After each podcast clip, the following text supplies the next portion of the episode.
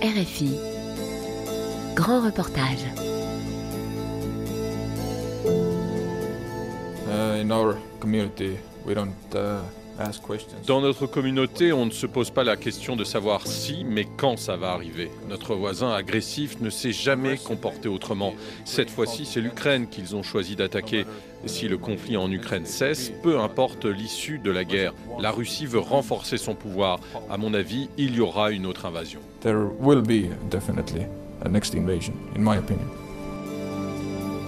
Des exercices conjoints, c'est fréquent entre militaires, mais quand récemment les parachutistes français se sont entraînés avec d'autres sur l'île estonienne de Saaremaa, c'était avec des civils, un travail en commun pour aider à repousser l'ennemi, car en Estonie, il existe la Ligue de défense, une organisation de civils donc, qui s'entraîne pour seconder les militaires en cas de conflit. C'est un rouage essentiel du système de défense de l'Estonie et depuis l'invasion russe en Ukraine, elle prend de plus en plus d'importance. Servir son pays coûte que coûte ou la Ligue de défense estonienne, c'est un grand reportage de Marielle Vituro.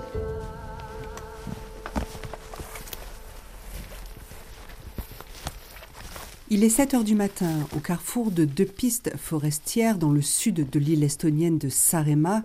Tout semble tranquille, l'apparence est trompeuse. Il faut un œil averti pour distinguer les soldats français et les EDL, les Estoniens de la Ligue de défense, bien camouflés derrière les arbres. Et ce matin à 7h, on avait rendez-vous avec le, chef des EDL pour qu'il puisse nous guider sur euh, le renseignement qu'il a eu dans la nuit, sur l'avancée ennemie et forcément pour qu'on puisse contrer son action. Donc euh, il nous a guidés jusqu'ici. Donc à partir de, de- de nos positions ici, euh, face au sud, il reste que de l'ennemi. Et donc euh, cet ennemi-là, il va tenter de, de progresser face au nord en utilisant toutes les, les pénétrantes et les lignes de débouché qu'il peut obtenir. Avec son unité, le lieutenant Antoine attend l'arrivée de la force ennemie pour attaquer. Rapidement, les coups retentissent de toutes parts.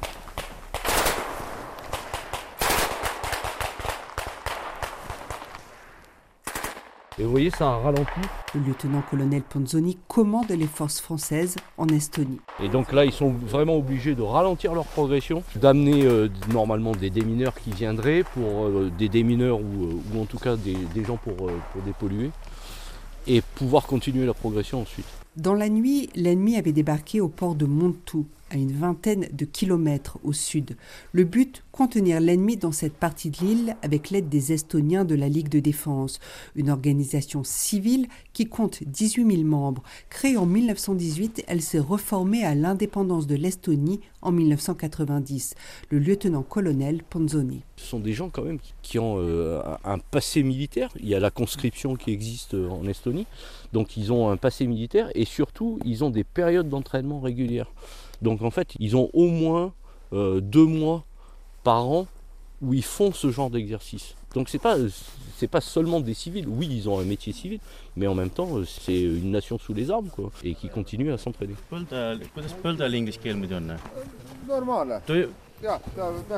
normaalne. Sander est l'un d'eux. Dans le civil, il est gestionnaire de projet dans une entreprise de construction navale. Côté Ligue de défense, il s'entraîne depuis 10 ans, garde son fusil d'assaut et ses munitions à son domicile. And actually, under my command is also one- J'ai un soldat français sous mes ordres. C'est vraiment une bonne expérience pour apprendre à communiquer, comment prévoir, comment travailler. Ce sont de bonnes connaissances à échanger. Nous l'avons constaté pendant la nuit. Nous n'avons pas autant d'équipements de vision nocturne et thermique. Dans le cas de l'exercice, l'ennemi était aussi joué par les Français. C'était difficile de se rapprocher de l'ennemi car ils avaient un meilleur équipement. Because they had better equipment. Au croisement des chemins, dans une forêt dense avec des ouvertures vers les quatre points cardinaux, l'exercice était complexe pour le lieutenant Antoine. Le point clé ici, c'était de surtout bien être en bonne coordination avec les EDL pour euh, savoir que les carrefours du coup aux alentours bah, se répartir bien les secteurs et qu'il n'y ait pas de l'ennemi qui puisse s'imbriquer entre nous et créer de la confusion, on va dire, dans, dans le dispositif.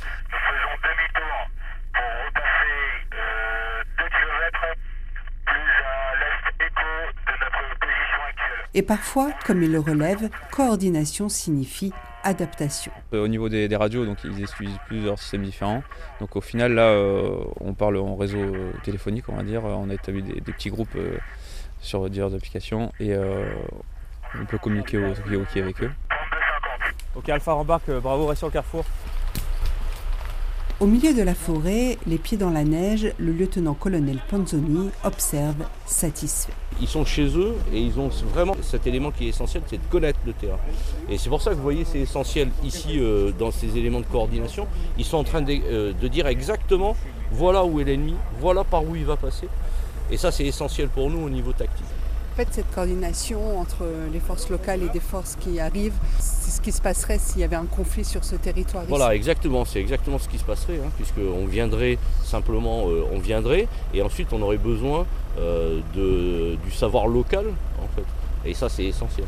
là, on a les bureaux euh, des EDL toutes les expériences sont bonnes à prendre et désormais plus personne ne manque d'ajouter, surtout en ce moment. La guerre à grande échelle lancée par la Russie en Ukraine le 24 février 2022 est dans toutes les têtes. Encore plus en Estonie qui a une longue frontière avec la Russie et un passé douloureux. Pendant 50 ans, l'Union soviétique a occupé le pays balte. Christian Kaup dirige la Ligue de défense sur l'île de Sarema. Uh, in our community, we don't, uh, dans notre communauté, on ne se pose pas la question de savoir si, mais quand ça va arriver. Notre voisin agressif ne s'est jamais comporté autrement. Cette fois-ci, c'est l'Ukraine qu'ils ont choisi d'attaquer.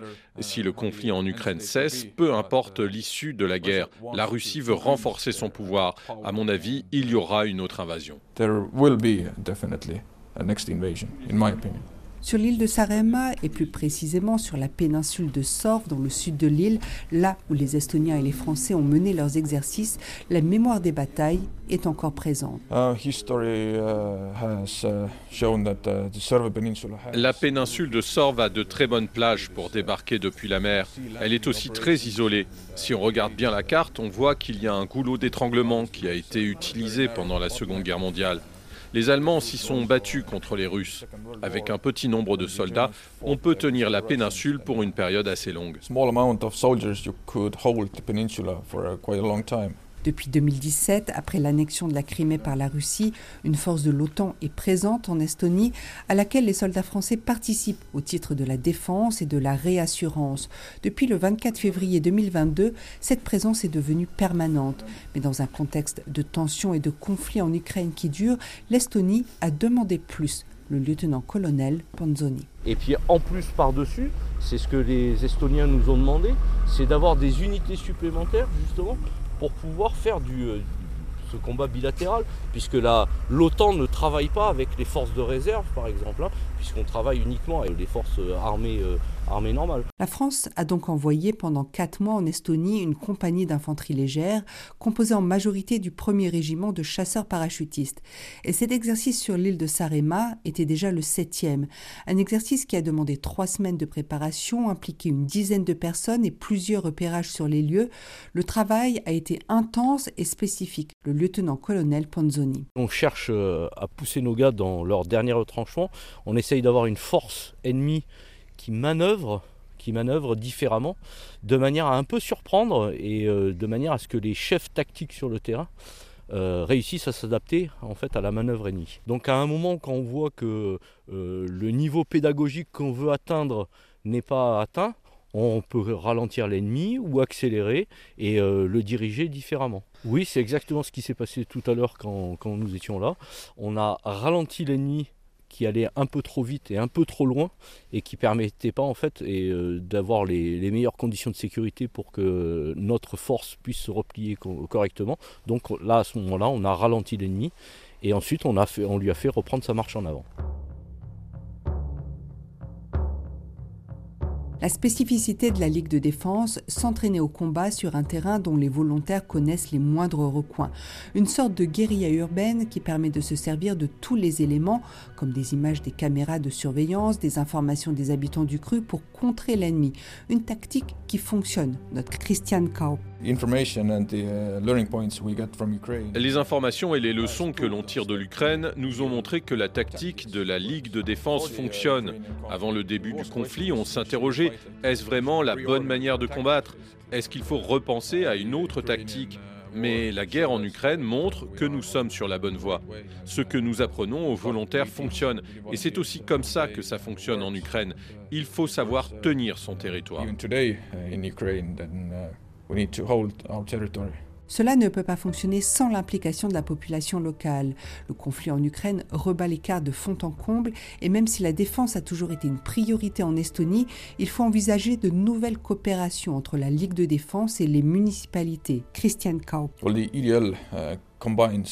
La Ligue de défense implique la population dans son ensemble. Je ne pense pas que les civils doivent se battre avec des fusils, mais ils doivent choisir leur camp, ne pas fuir. Il faut le soutien des autorités locales. Sans cela, les unités de défense territoriale ne peuvent pas travailler. Maintenant, nous nous préparons à nous battre en zone occupée. Il faut préparer les circuits logistiques et ce genre de choses. En cas d'urgence, il y a une liste d'équipements, de véhicules dont nous pouvons disposer.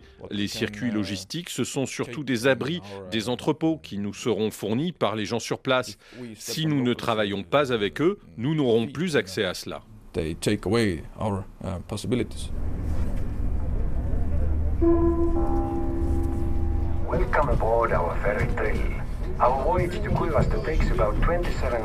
Départ pour Tallinn, la capitale de l'Estonie. Le siège de la Ligue de défense est installé dans le bâtiment historique de sa création, à quelques pas du Parlement.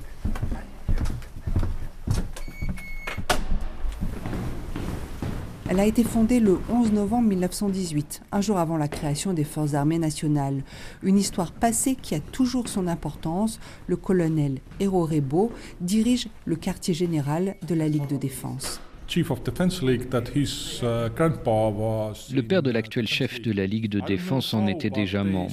Et je ne sais pas comment cela a été possible, mais il a réussi à conserver des objets qui dataient de la première indépendance, avant la Seconde Guerre mondiale. Ça a eu des conséquences considérables sur cette génération et sur la mienne aussi, car tout le monde savait qu'il y avait eu une période où nous étions plus riches, plus grands et où nous avions été capables d'être indépendants en nous battant contre les Russes, mais aussi contre les Allemands.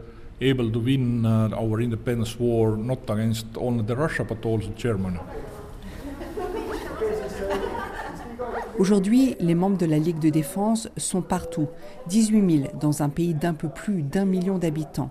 Karl Eric a lui aussi deux uniformes, sa cape médiévale de guide du musée des fortifications de Tallinn et celui de la Ligue de défense.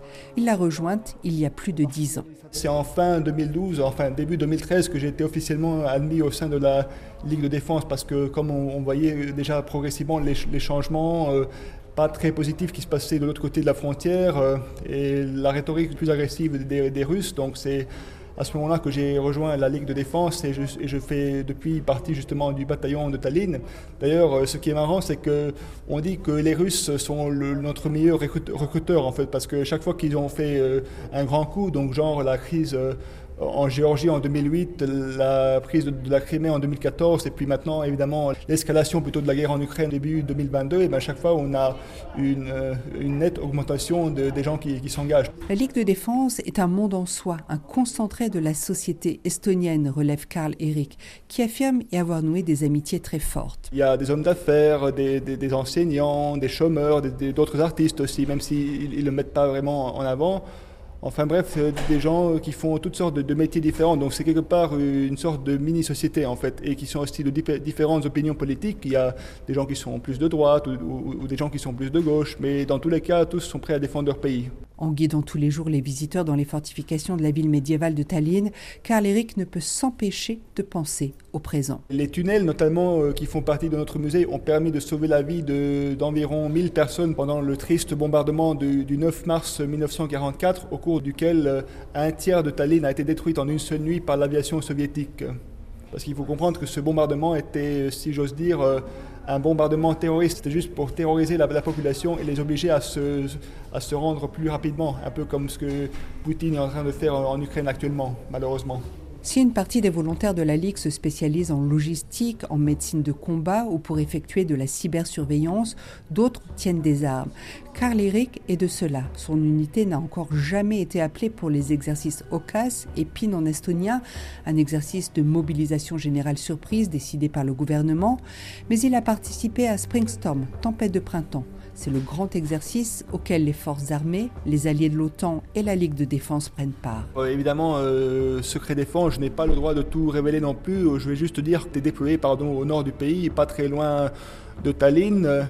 Et on a évidemment fait des grandes manœuvres à côté de différentes unités aussi. Donc si je me souviens bien, on a dû tenir certaines positions, puis après s'entraîner euh, évidemment à faire des manœuvres de, retraite de manière organisée. En cas de conflit, son bataillon défendrait la capitale estonienne. La Ligue de défense est certes composée de civils, tous bénévoles. Néanmoins, les plans de défense du pays l'intègrent complètement en lui assignant des tâches très précises. Le commandement vient d'ailleurs souvent du monde militaire. Ils sont environ 200 officiers à être détachés de leurs fonctions sein de la Ligue de défense. Et même si la Ligue est une unité de défense territoriale, ses membres sont parfois déployés en dehors de l'Estonie. C'est très simple. Notre rôle principal est d'être présent ici et de défendre notre pays. Mais comme nous avons des capacités reconnues, nous avons envoyé nos troupes en Irak, au Kosovo et tout récemment en Pologne, à la frontière, pour combattre la menace hybride. Tout ça pour avoir de l'expérience. Évidemment, nous sommes intéressés par toutes sortes de coopérations, mais notre tâche principale est de nous préparer à nous battre ici, en Estonie. La guerre en Ukraine a complètement changé la donne. Tallinn soutient Kiev militairement et l'Estonie a été l'un des rares pays à envoyer des armes avant même le début du conflit il y a deux ans. La Ligue de défense est donc aussi naturellement impliquée dans ce soutien. Nous sommes en train de renouveler notre équipement et nous envoyons ce que nous utilisions en Ukraine où ils en font meilleur usage pour se défendre. De nombreux volontaires ont aussi organisé des missions d'aide. Le meilleur exemple sont les saunas et les douches mobiles qui sont partis pour l'Ukraine. Les Estoniens assurent aussi des formations pour les soldats ukrainiens et une nouvelle réflexion s'est engagée au sein de la Ligue. Comment adapter les tactiques de défense à cette nouvelle réalité? Pour ce faire, les Estoniens de la Ligue ont voulu le voir de leurs propres yeux. Ils ont pu partir sur le front en Ukraine près de Liman et Rorebo en faisait partie. Nous étions surtout intéressés par la surveillance aérienne et la défense aérienne. Nous avons pu constater nous-mêmes comment fonctionnent tous ces gadgets modernes et comment ils peuvent aider à protéger les gens et comment il faut aussi impliquer la population civile qui est elle aussi très touchée par l'agression russe. Une expérience nécessaire. La défense aérienne est encore le maillon faible de la défense en Estonie, mais aussi dans les deux autres pays baltes. L'améliorer est la priorité absolue. Rebo a tiré les leçons de ce qu'il a observé. Il faut vraiment mettre l'accent sur la surveillance aérienne, sur la compréhension de la situation et aussi sur tous ces équipements qui émettent des ondes et que nous hésitons à donner à nos troupes. Les téléphones portables sont des instruments du diable, il ne faut pas les prendre avec soi. Mais maintenant, nous voyons qu'ils servent à informer les Ukrainiens de la situation, mais aussi les Russes.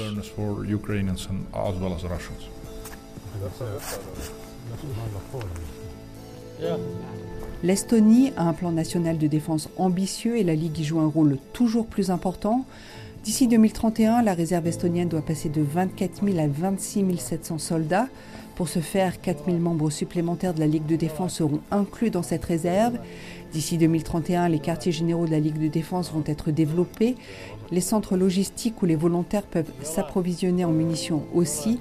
Leur achat et leur stockage est l'une des grandes priorités de l'Estonie. Servir son pays coûte que coûte ou la Ligue de défense estonienne. Un grand reportage de Marielle Vituro, réalisation David kiire nii peab tõstma. proovi. okei okay.. liiga. tõstan. siis keerad ära. tõstan veel.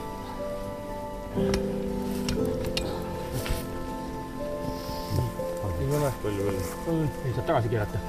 nii palju ei tule tagasi. nii palju ei tule tagasi